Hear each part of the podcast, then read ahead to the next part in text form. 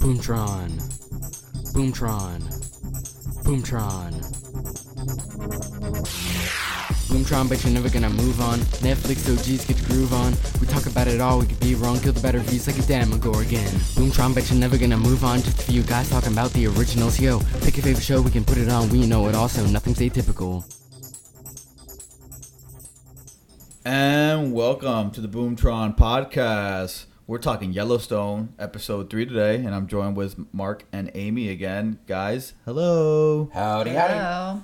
Howdy. Uh, so you're saying howdy because we're watching Yellowstone? Well, I think tech, the living in Texas is seeping into my veins as well. So. Oh, yeah. I've also going to- started typing the word y'all as an actual word. So it's Oh. Uh, we're gonna we're gonna send you to the Four Sixes uh, ranch then with, with Jimmy. oh God, please no. I'm going to have some questions about that you. later. We're gonna make a cowboy out of you just yet, Mark.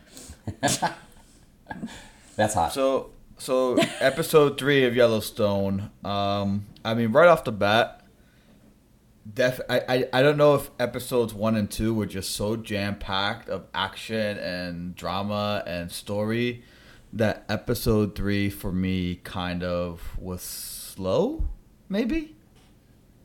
yeah, it it started off with a bang. I mean, it had Kevin Costner sitting there in front of the fire, Godfather style, while all hell was breaking loose around him with with Rip and Casey killing off those those remaining some of the remaining militia folks.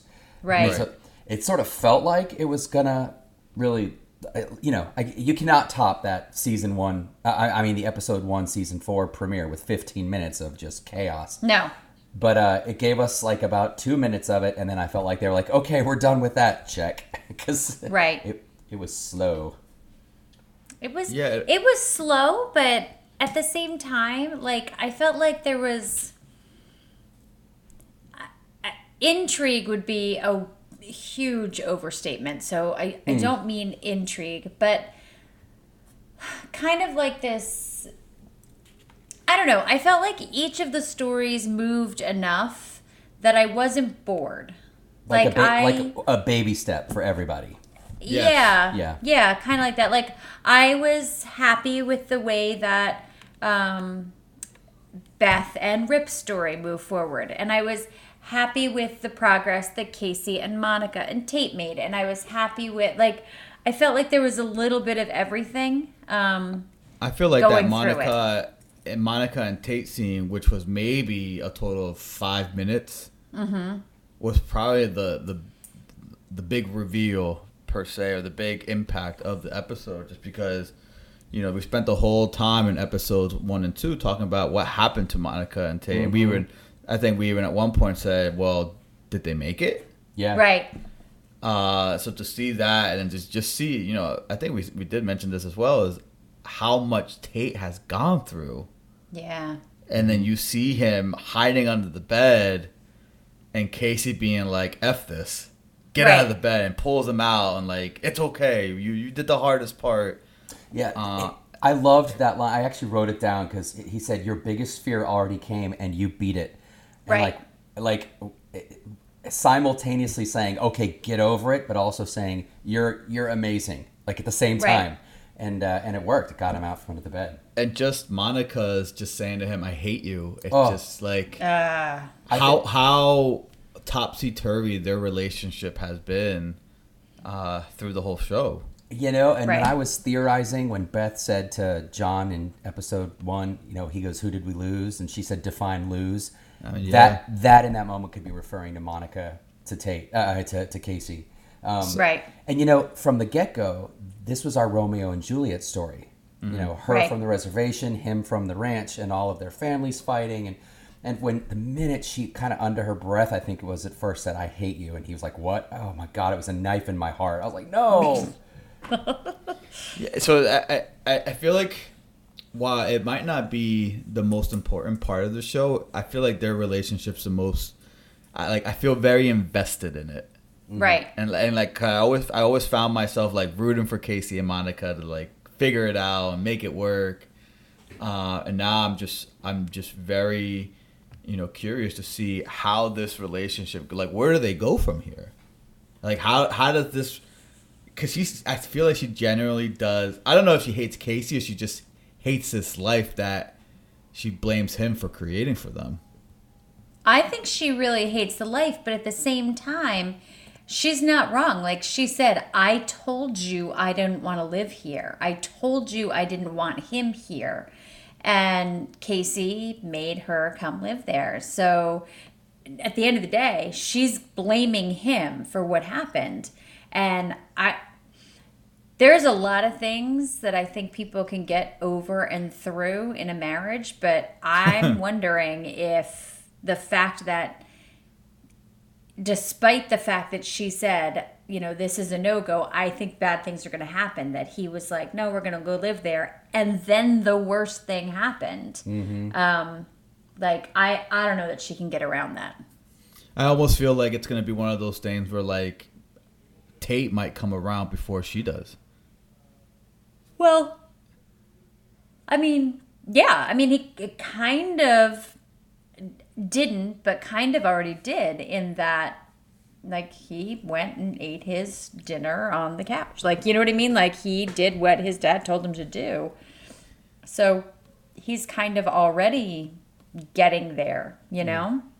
I mean, parenthood like was it, such yeah. a parenthood was just such a theme for this entire episode f- uh, across all ge- the generations, and you sort of see Casey turning into John. Right. In terms of you know we've been we've seen this darker side to him emerge when he you know we see him throw that uh, rancher from California Ralph the llama, the llama rancher uh, you know this this you know just poor law abiding albeit not friendly guy throws him under that cattle grate and we've seen him kill people and walk away without blinking and um, you know that was exactly who he didn't want to be he did not want to be the next john dutton and this this metamorphosis is happening and in the process he's telling his son who has gone through all kinds of childhood trauma get over it Right. cowboy cowboy up which is exactly what john said to casey It's a good point. Yeah. you know so it's it's just kind of this, this Spot on, Mark. Spot hey on. thank you I told you Mark would have some insight for us. And I, I guess going along the the parenthood theme, then you go over to Beth and Rip and their whole, you know, ordeal with uh, what's the boy's name? Carter. carter Carter, and she takes she takes Carter shopping, and she's like, "No, Rip, it's, it's all good, it's all good." Rip's like, "Don't spoil that boy," and she has like a moment of clarity and like a scene in the store. Uh, that kind of, you know, kind of. I, I I thought she I thought she was gonna leave him, like I thought she was legit gonna leave him at the store. And Which- I, go ahead. I was just that for for Bet for parenting Beth style that would be completely on brand. Right. That that this kid would have to hitch his ride back to the ranch. Right. Right. And I think we, we kind of touched on it as well as that we said I think Rip would be the one to raise this boy, to kind of Right. teach him the way.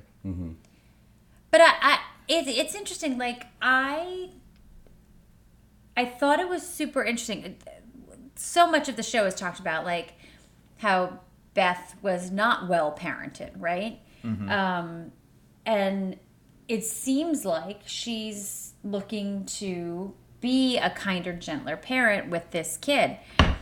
I found it really interesting. And again, she has zero experience with children. So we can start there for sure.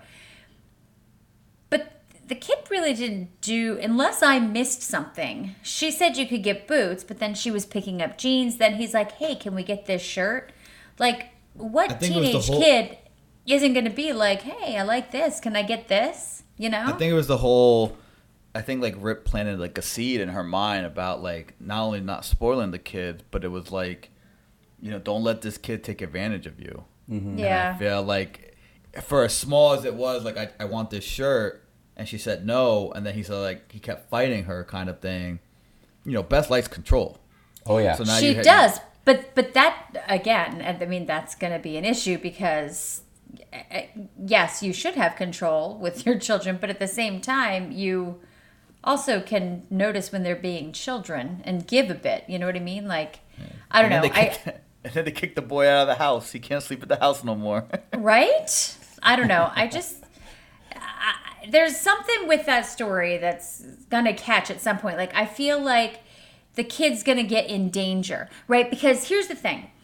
So something happened. The whole thing happens at the store, and she's like, "Fine, whatever, you're gone." Which is kind of like I'm washing my hands of you. I'm not dealing with you. You don't do what I want you to do. We're done. We're good. We're done, right? Whereas Rips unkindness or the way that he's dealing with him, he really is teaching him lessons. You know what I mean? Like he walks over to the horse and he's like, "Did you do this? Did you put this saddle and everything on?" And the kid's like, "Yeah."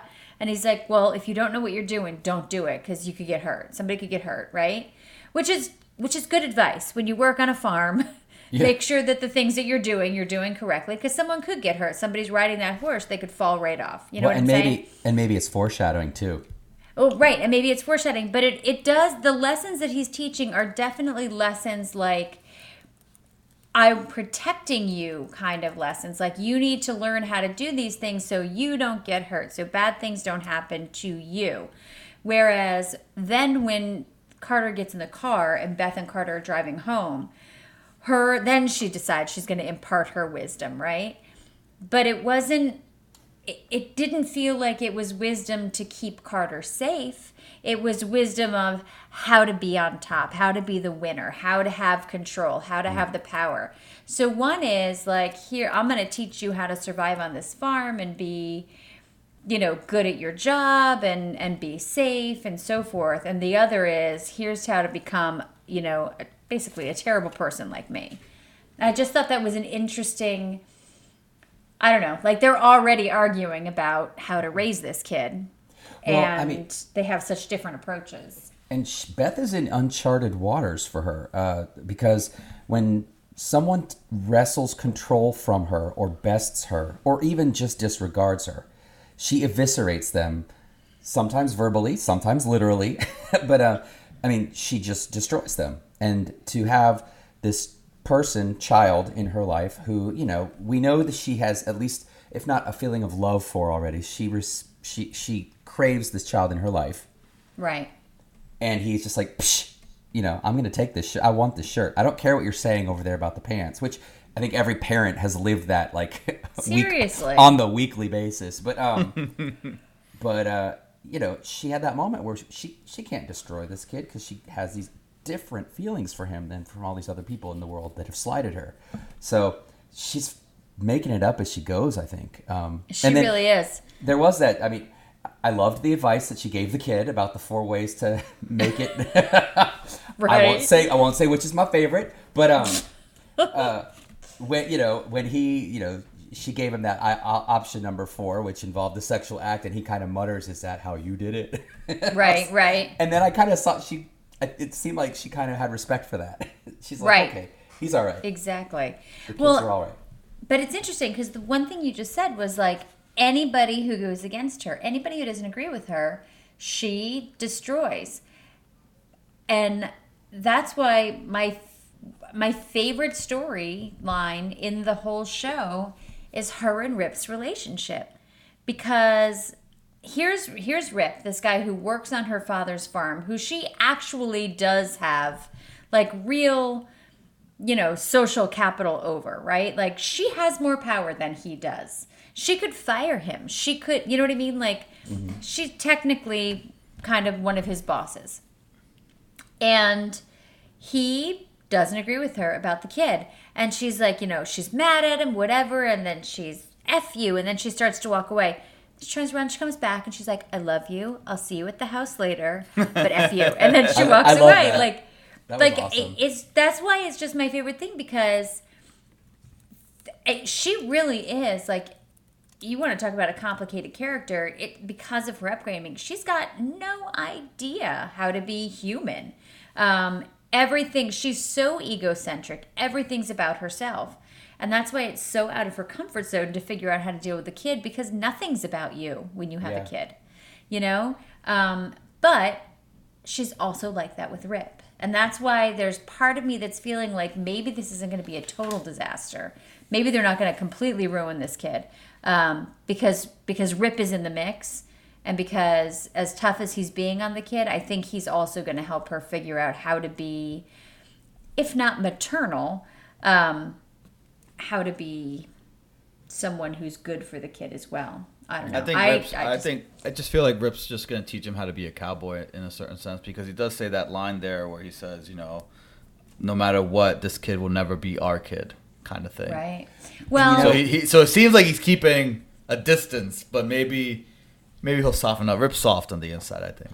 Well, oh, I don't he- know 100%. if you heard the the tick tick tick of the time bomb there, but when she made that comment to him about you'll resent me one day for this, you know, yes, he knows she can't have kids, obviously, but they're gonna they're gonna parent around Carter and, and work it out and have a good happy scenario, and then some at some point, Rip will find out that you know Jamie's involvement in her being sterilized. He'll go after Jamie. Jamie will tell him it was your baby, and mm. because he does not know that she lost that, that she gave up his mm. baby, Right, and I think right. that's going to cut Wow. him to the quick. And so I think I think all of this stuff with Carter, they're going to find this really dysfunctional but but but functional and and and familial way to become this unit, and then it's going to explode. That's what I think. Right, right.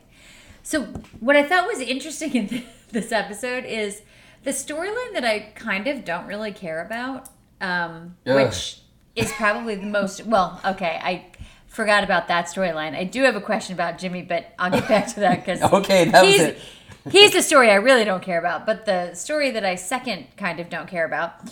Um, I didn't really care about who did this. Like at this point, and the it felt so anticlimactic when they pulled the the mask off that guy's head, and I was like, oh, I don't know him.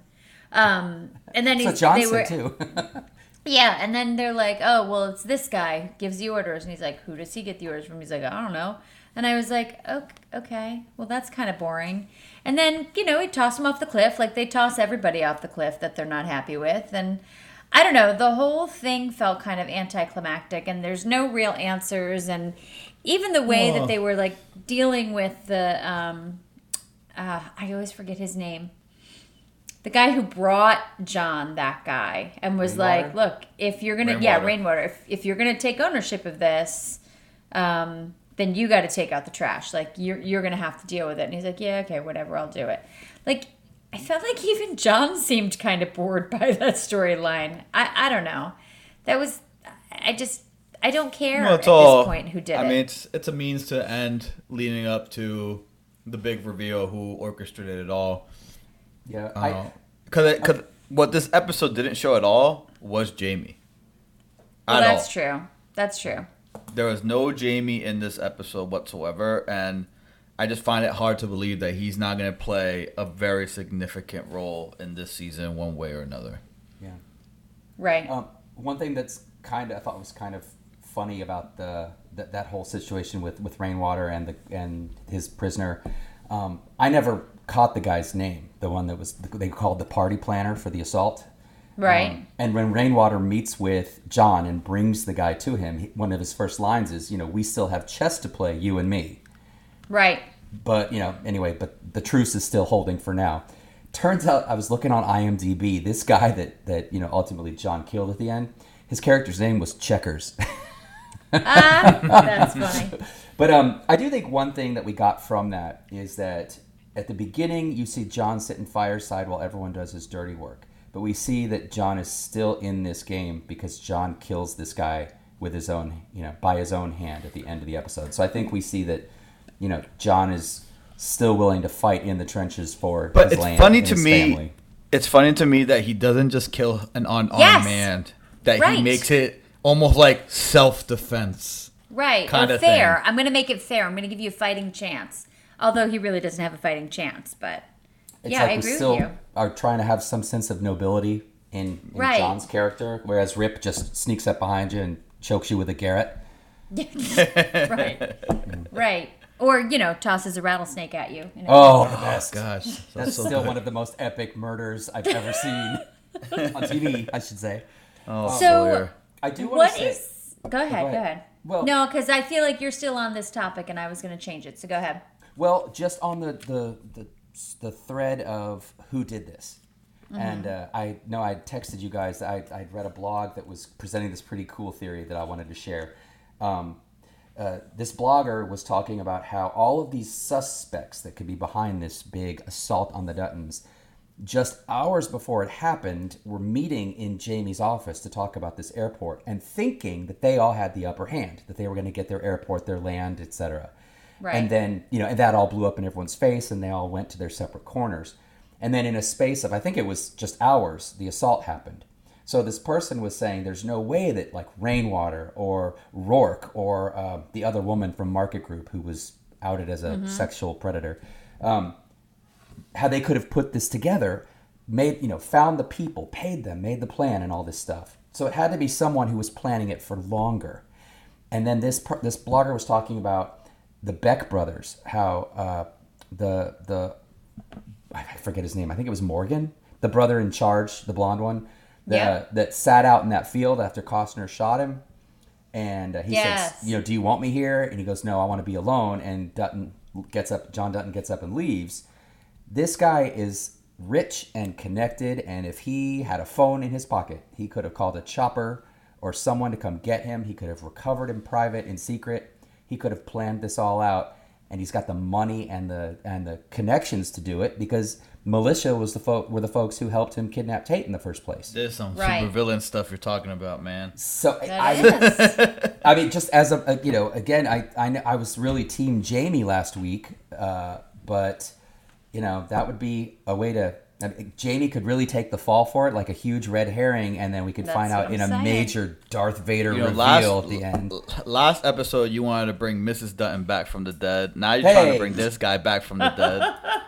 And You you'd need to go watch you'd love it. 1883, man. Okay, I need to Ugh. just get back to Dynasty, right?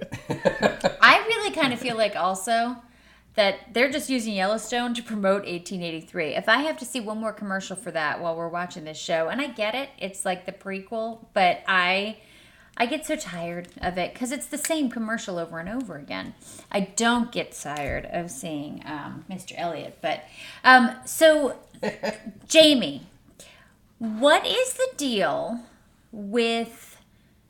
This and again i'm sure it's just something that i have forgotten about i'm sure they must have spoken about it sometime but this double six four six whatever six Four ranch six that ranch. he's going to like why is Jimmy. like when Jimmy? they were like that's where oh jimmy sorry when they were like yeah that's where he's going they're like oh that's where he's going like why what what's the This is problem like here th- this Here's- is like a world famous ranch, right? yeah. Can I can I drop some facts on this ranch? Because I was Yeah, man. That's why we have you here. That's why we pay you the big bucks. Oh, thank you. I'm gonna earn it tonight. No, uh, so uh, what I didn't know, I was I was yesterday years old when I realized uh, that Travis, the the horse jockey guy that was you know on these last few episodes, that's Taylor Sheridan, who's one of the co-creators of this show.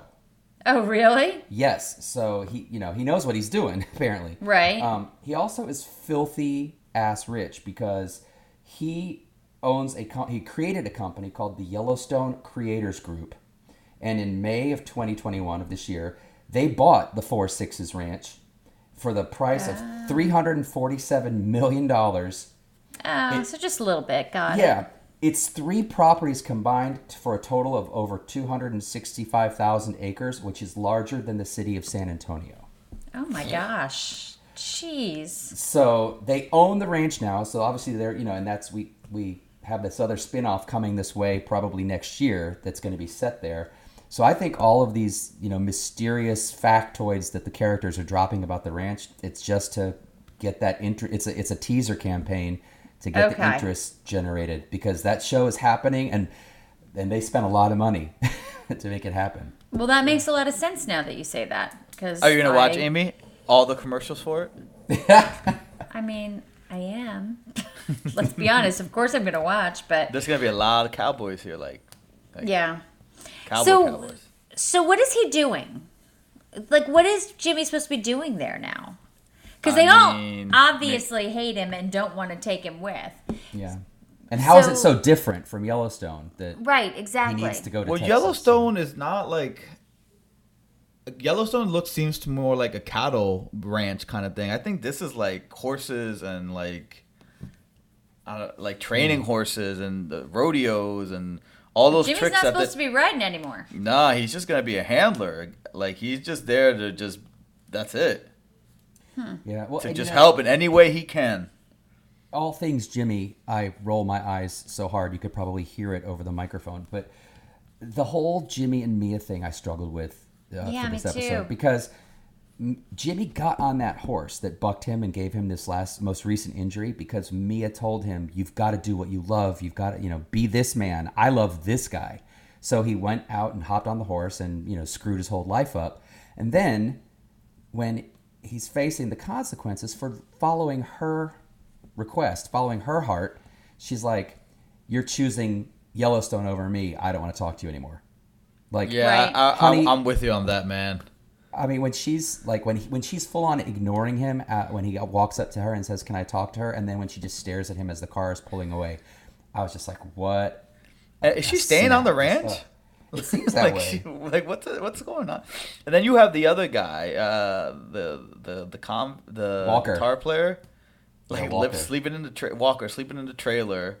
Him and Lloyd are gonna go at it, man. Oh, oh yeah. And I That's hope Lloyd. I hope Lloyd I hope Lloyd takes care of business. I like Lloyd, man. They better not they better not kill him off. I like I Lloyd. don't think they will. I like Lloyd too. I I just I I'm kind of shocked. So for as much control as John Dutton has over his own ranch, at the same time, I feel like he leaves a lot to be decided by the people that work for him. The fact that the Yellowstone in episode one, season one, it's not really the same Yellowstone that exists now. Um, and and one of the big things is like these female wranglers.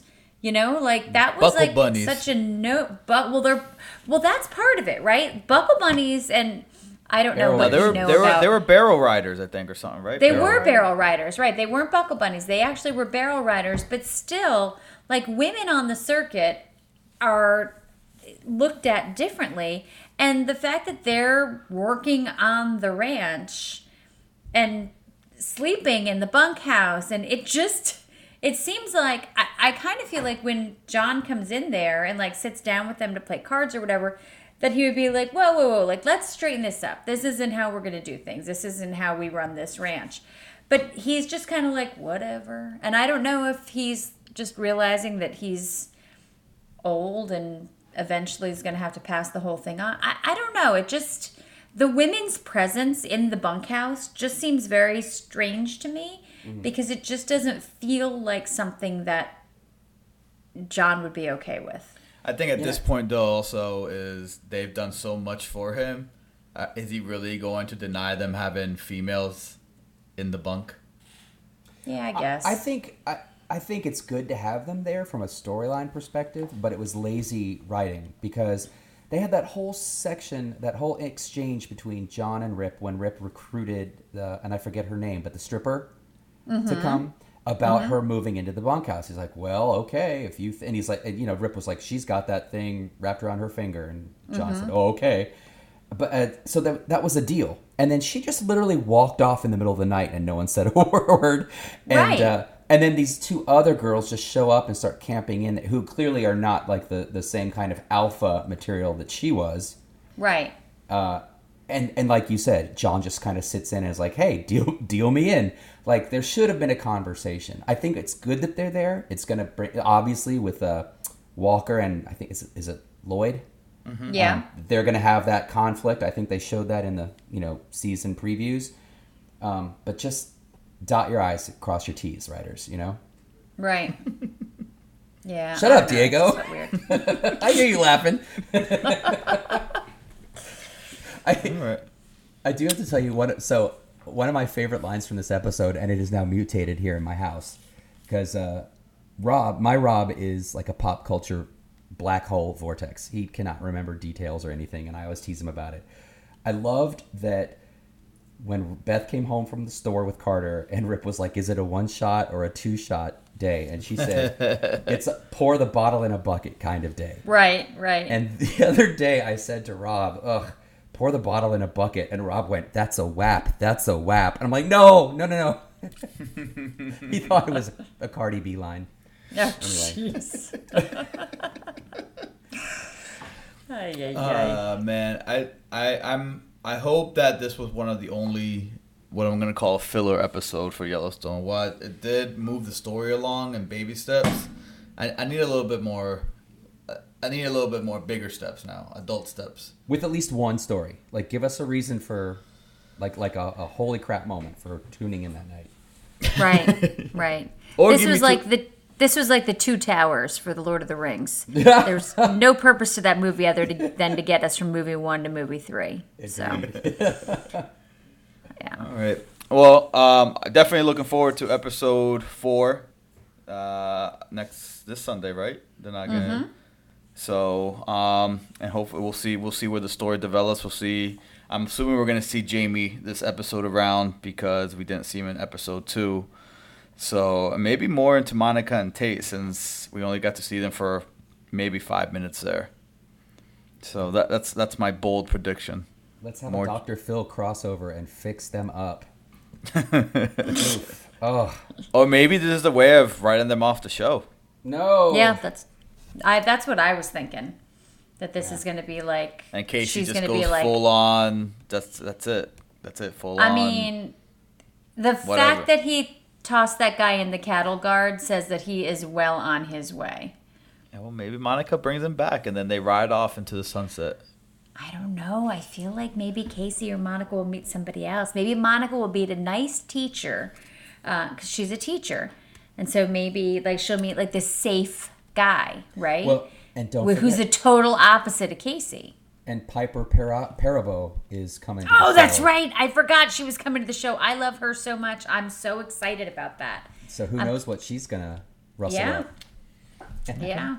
So we got some predictions here for episode four for the remainder of the season. Um, you know, tune in every week. We do talk about every episode the next day or two. So definitely tune in. Check out the Facebook page. Definitely check out Yellowstone. Look forward to all the spin-offs that are coming. It seems and. Uh, you know, until we catch you for episode four. Uh, thanks for tuning in. Check out Facebook, like our page, download, share, um, do everything. And y'all, y'all come back now. Y'all come back. All right. Thank you, everyone, for listening. Have a good one. Bye. This is just a disclaimer. No members of the Boomtron podcast are employed by any of the streaming services mentioned in this episode, nor do they have any business ties with those streaming services. This podcast is for entertainment purposes only, and all news and information that is shared is simply what these yahoos found online.